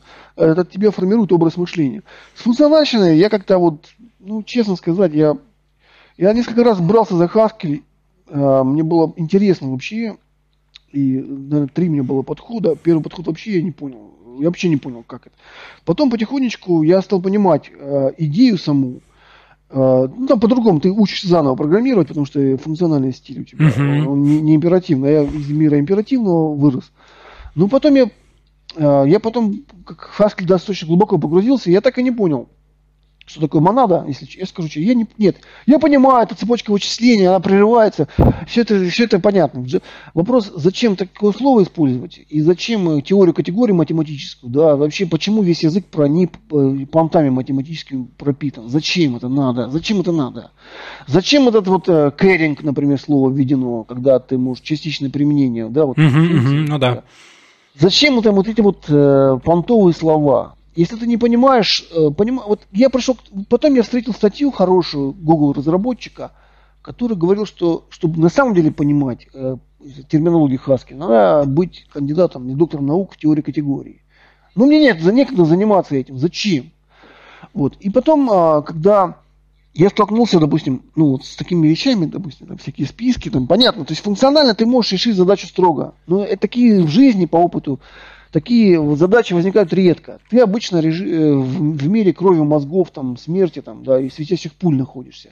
И скриптик какой-то или простая концепция, она часто решает задачу не до конца, но решает ее хорошо. Этого достаточно. А когда ты пытаешься это решить, как бы вот, давайте в мир чистых функций представим, ну, блин, ты будешь заниматься мастурбацией такой научной. И каких-то задач ты действительно решишь, но большинство задач, с которыми я сталкиваюсь, я не, не, до сих пор не понимаю. Вот Раст, например, вот он, он, он со своей строгостью функциональной, он, он хотя императивный язык, но вот это вот умение, да, вот этот вот э, такой вот стиль, так итератор, и комбинатор, он как бы хорошо лег. Вот строгость функциональная, она как бы легла хорошо в императивный мир.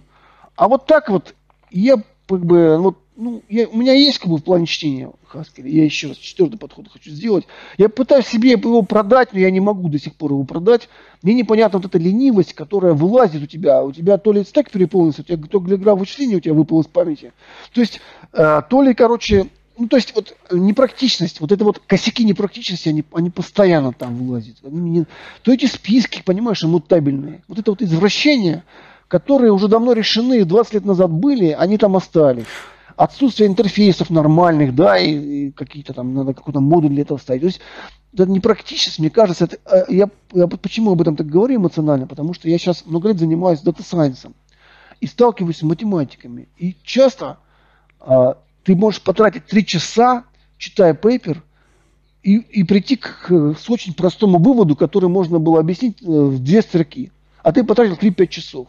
Я вдруг ощущаю, что это научный подход, он извращается иногда в такие формы, когда просто-напросто, ну, прошу прощения, начинается, я уже слово говорил, мастурбация начинается вместо того, чтобы решить задачу там быстро, да, это идет такая длительная фигня, которая не нужна, ее надо выкинуть. И вот, возможно, а, в функциональных языках, возможно, вот это вот осталось, вот это вот примесь вот этой вот дурости, дурости, научности. А в скриптовых языках, наоборот, вот питон, кратко.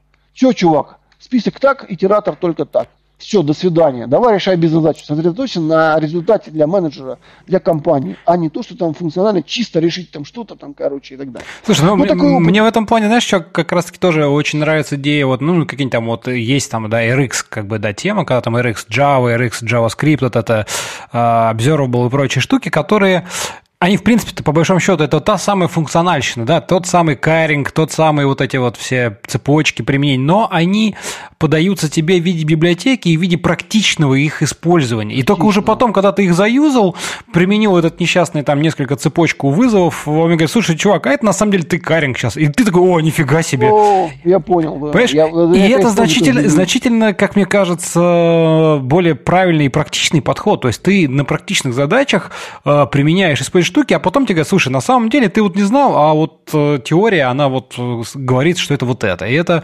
Э, и ты как-то ну, немножко, да, немножко легче, легче понять, что это. А когда ты начинаешь читать действительно там монады, и вот ты читаешь там эти, значит, попытки разных людей сформулировать, дать определение, что же это такое, и ты читаешь, а не понимаешь, как бы. Вот прочитал 10 зачем? раз. Зачем? Да, да, да, 10 раз. Ну зачем-то? Ну слушай, я этот интерфейс монады, я его, я его как-то даже вызубрил наизусть, и я его там, не знаю, воспроизвел. Нахрена он нужен? То есть, как я беру вот в расте комбинаторы, делаю, которые с коротким замыканием. Я электромеханик же по образованию. Я понимаю, что у тебя там, там сломается, вылетит конец. Господи, так вот они, монады, вот они. Так объясните же это по-человечески. Что же вы вот это вот занимаетесь какими-то... Слушай, ну фраза Аппликативный функтор, господи. Ну разве можно вот такими фразами вообще обращаться к людям? Аппликативный функтор. Ну, ш, ну что за хрень? Ну как это? Это вот, это вот любят вот это вот, знаешь, поэзия такая, знаешь, вот, а ты что-то не знаешь? Что... Да ты объясни простыми словами, зачем? Я, я не сталкиваюсь, я решаю задачи, я, я разработчик. Зачем ты? Вот это и вот, так, вот такая горечь, как бы. Ну, знаешь, как оказалось, что я такой тупой, а когда занимался дата сайенсом, оказалось, что там терминов тоже много таких, а, но они более прикладные.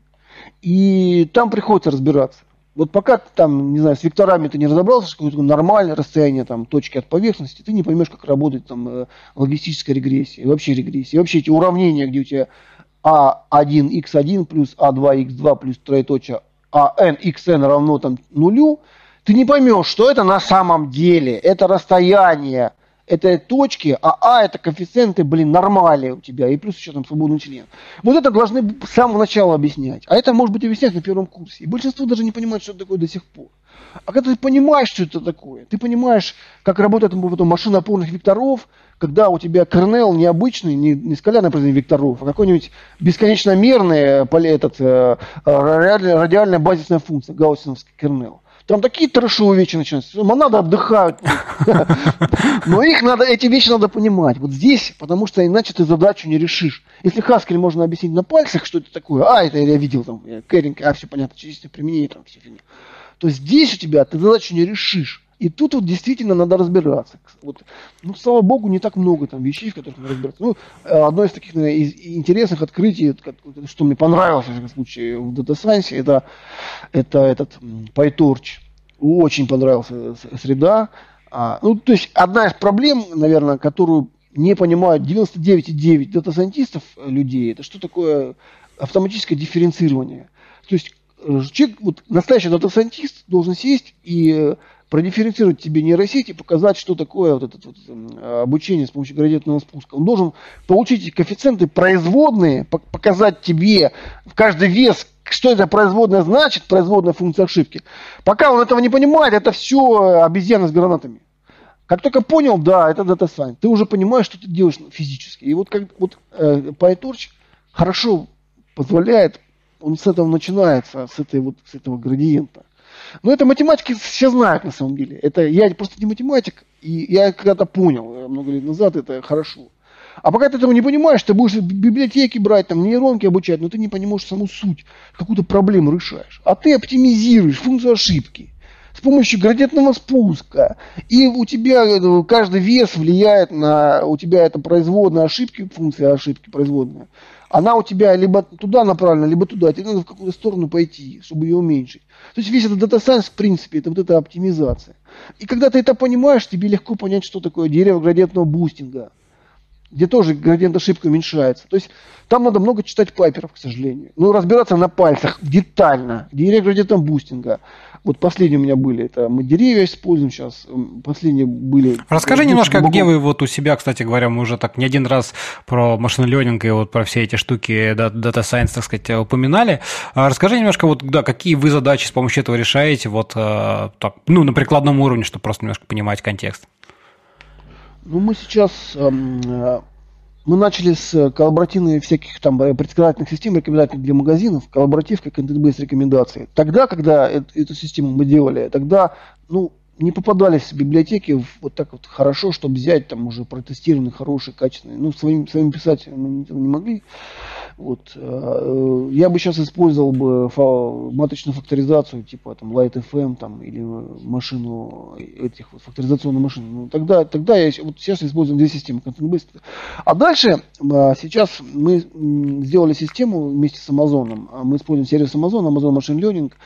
Э, там есть настроенный алгоритм логистической регрессии. Это простой, простой бинарный классификатор, и мы используем его для решения задач предсказания вероятности конверсии лида сделки в воронке. У тебя Bittrex24 CRM, и в этом CRM у тебя есть э, лиды и есть сделки. Мы предсказываем по фичам, по параметрам, по метрикам каждого лида, каждой сделки, мы предсказываем вероятность, что этот лид конвертируется или не конвертируется. И чем больше у тебя вероятность, тем с этим лидом нужно работать более интенсивно менеджеру. Ну, так, умный фильтр, да, такой uh-huh, фильтр uh-huh. сделали. Очень интересная штука, многие пользуются, мы сейчас выиграли на весь мир – э, эти модели. Вот. Ну, что-то подобное сделал еще Salesforce. Да, с, там, ну, там у них ученый работает великий Ричард Сочерс, да, там, не знаю, там, они же там перекупают эти крупные вендоры, Google, что Amazon, Facebook, они перекупают кафедрами математики, Оксфорд, Стэнфорд и так далее. Вот. А мы российская компания. И мы тоже сделали э, сервис, я активно занимался э, этим сервис скоринга лидов и сделок CRM BTX24 с помощью э, машин-ленинга, э, бинарного классификатора Э, десятки тысяч компаний по всему миру сейчас используют его у нас. Вот. Дальше. Мы используем сейчас э, активно занимаемся внутри компании, мы как бы развиваем направление аналитики. Мы, мы, мы как бы растем в направлении дата-драйвен компании, мы активно изучаем метрики, статистическую обработку проводим, A/B тестирование, да, вот эти всякие там, uh-huh. интервалы там эти, вычисляем, там, эти, стат. значимость. И там тоже мы используем вот эти предиктивные модели для предсказания оттока, оттока клиентов платных у нас. Я занимаюсь этим проектом churn. Там тоже там э, дерево градиентного бустинга, XGB, там там, короче, анализ, что влияет. Но это статистика такая вот. Такая. И там модель видит лучше, чем э, несколько раз, чем рандомный перебор. Гораздо лучше. То есть она полезна. Не идеальная модель, но она работает. Работает. Э. Дальше э, нам интересны сейчас технологии вот, вот этого матричной факторизации для улучшения движка рекомендаций. А, потому что сейчас это тренд, то есть у тебя на, на, первом, на, на первой фазе у тебя стоит какая-нибудь машина факторизации или что-то более простое, типа Light FM, а дальше у тебя стоит э, либо дерево градиентного бустинга, либо нейронка. Дальше мы вот сейчас копаем, э, у нас уже в продукте есть э, работа с, с изображениями, распознавание лица и рекомендация, короче, ну, определение, старт, окончание старта рабочего дня и СКУД по лицу определяем. Фейс-трекер у нас такой. Вот. Мы звук активно сейчас копаем, тему звука, аудио, там вот это вот биометрия, там э, и так далее, там эти всякие, короче, распознавания, там э, всякие рекомендации. То есть тема звука сейчас интересна. Э, копали активно одно время назад тему распознавания речи, вот эти модели. Там очень интересная тема распознавания голосов, перевода в текст. Ну, вот это Алиса и так далее куча, куча математики, там офигенно интересные алгоритмы, но сейчас как бы все, все больше и больше это закрывается нейронками, эти все аудио и видео вещи. Ну, нейронка ну, просто у тебя все через нейронку идет и так далее. Я недавно мы понимали модель а, канадского университета а, для обработки звука, а, для вычисления хэш этих, а, ну, как сказать, идентификатора голоса. Любую фразу говоришь, а считается твой кука твоя кука, которая а, тебя определяет ну, биометрия голосовая. Угу. Очень интересное исследование сейчас, буквально вот модель вышла последняя, самая свежая. Это август прошлого года, там прекрасная модель. Все, все, в общем, к нейронкам все сейчас идет. А, а там раньше были всякие модели, модели Маркова, там всякие там, всякие там эти вот эти вот э, аудиомоделирования, там 10 лет они делают, там всякие эти фрейм, фреймворки там. А сейчас все через нейронку. Нейронка до 10 обучилась, даете хороший результат, лучше, чем то, что было до этого, всякие там, эти вот попытки моделирования. Вот. Это вот, э, то есть мы сейчас развиваем направление аналитики внутренней, э, ну там статистики много, э, продуктовой аналитики, предиктивный маркетинг, тема очень интересная. Это вот предсказание, предсказание последовательности. И это выгружаем готовые вещи нашим клиентам в сервисы. Вот последний сервис это скоринг лидов и сделок серверов. Интересный такой вот ай, аишный. Прикольно, прикольно, круто. Ну, этого это коллаборативка, это персональная рекомендация для магазинов. Вот, в принципе, ну что еще? Ну, делали мы проект с мэрией Москвы, э, не работа. Это предсказание на вопрос э, вариантов ответов. Это тоже э, не, не рассеть глубокая, это так семантическое пространство строится. Ну, то есть, там, добрый день, там, здравствуйте, рада вас видеть, там, вот такие вот вещи. Ну, это что-то, мы одновременно с Яндексом делали, Яндекс делал, Яндекс Палих, Яндекс Королев, а мы делали вот это вне работы. Ну, архитектура на самом деле известная, папер опубликован, Просто разные компании этим занимаются. В общем, сейчас у нас в тренде нейронки. Вот, э, очень нравится PyTorch и сама идеология.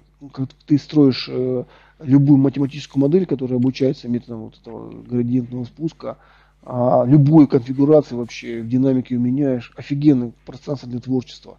Но, как бы, все-таки первенство, это все-таки эти институты, это ученые больше. Ну, это понятно, это а, понятно, да.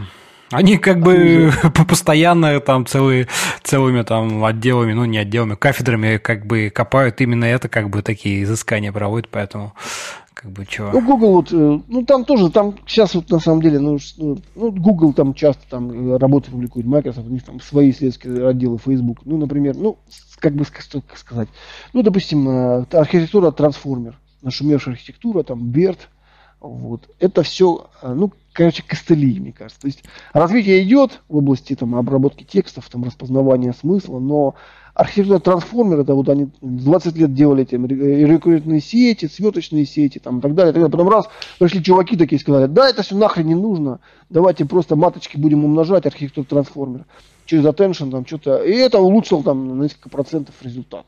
Ну, то есть пока, короче, это все такое хаотичный поиск решений вот это все диплёнинг, я к нему так немножко скептически отношусь. Конечно, он дает результаты лучше, чем было известно до этого, но пока это все выглядит в стиле так. А давайте пришьем хвост к куху, значит, носорога и, значит, запустим его в стратосферу и посмотрим. О, работает! Хвост в ухе дает результат, там, улучшается там, качество зрения. Вот это диплёнинг. То есть, такое вот тык, тыканье так, так, так, и вот тыкнули, значит, да, там, хвост присл... к уху, значит, прикрутили, и стало работать лучше. Вот что происходит, в принципе, сейчас такое. То есть, это все такое, это все очень свежая, очень живая область науки.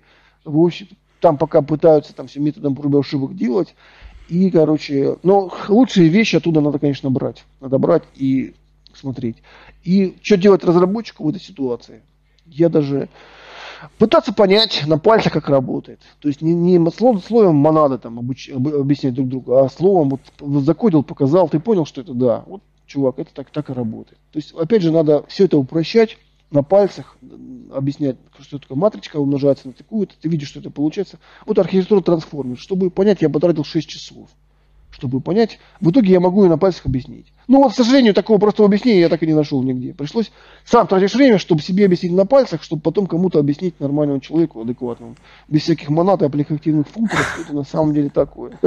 И так вот, э, вот в Data Science так, так везде. Слушай, ну мне кажется, то, то же самое там вот упомянутый тобой там PyTorch, это как бы очень хороший пример, когда вот эта такая серьезная математика скрывается под вполне понятным, задокументированным таким, э, ну, насколько это возможно, имеется в виду, да, э, вот интерфейса, да, API такой. То есть, да, ты, конечно же, не можешь, э, ну, ты, конечно же, должен обладать там математическими знаниями, но тебе не надо знать прям вот настолько супер глубоко, чтобы начать его использовать. И это, как мне кажется, тоже хороший пример того, как можно вот начать входить в это, в это направление, в область, как бы не боясь того, да. попасть сразу в пучину вот этих сложных каких-то терминов, которые там, ну, и вообще пучину определений. Понтов, пучину понтов э, улыбаться, а вместо того, чтобы объяснить тебе просто, начнут вот, ну, то есть, да, да, да, питончик дает вот такой вход хороший.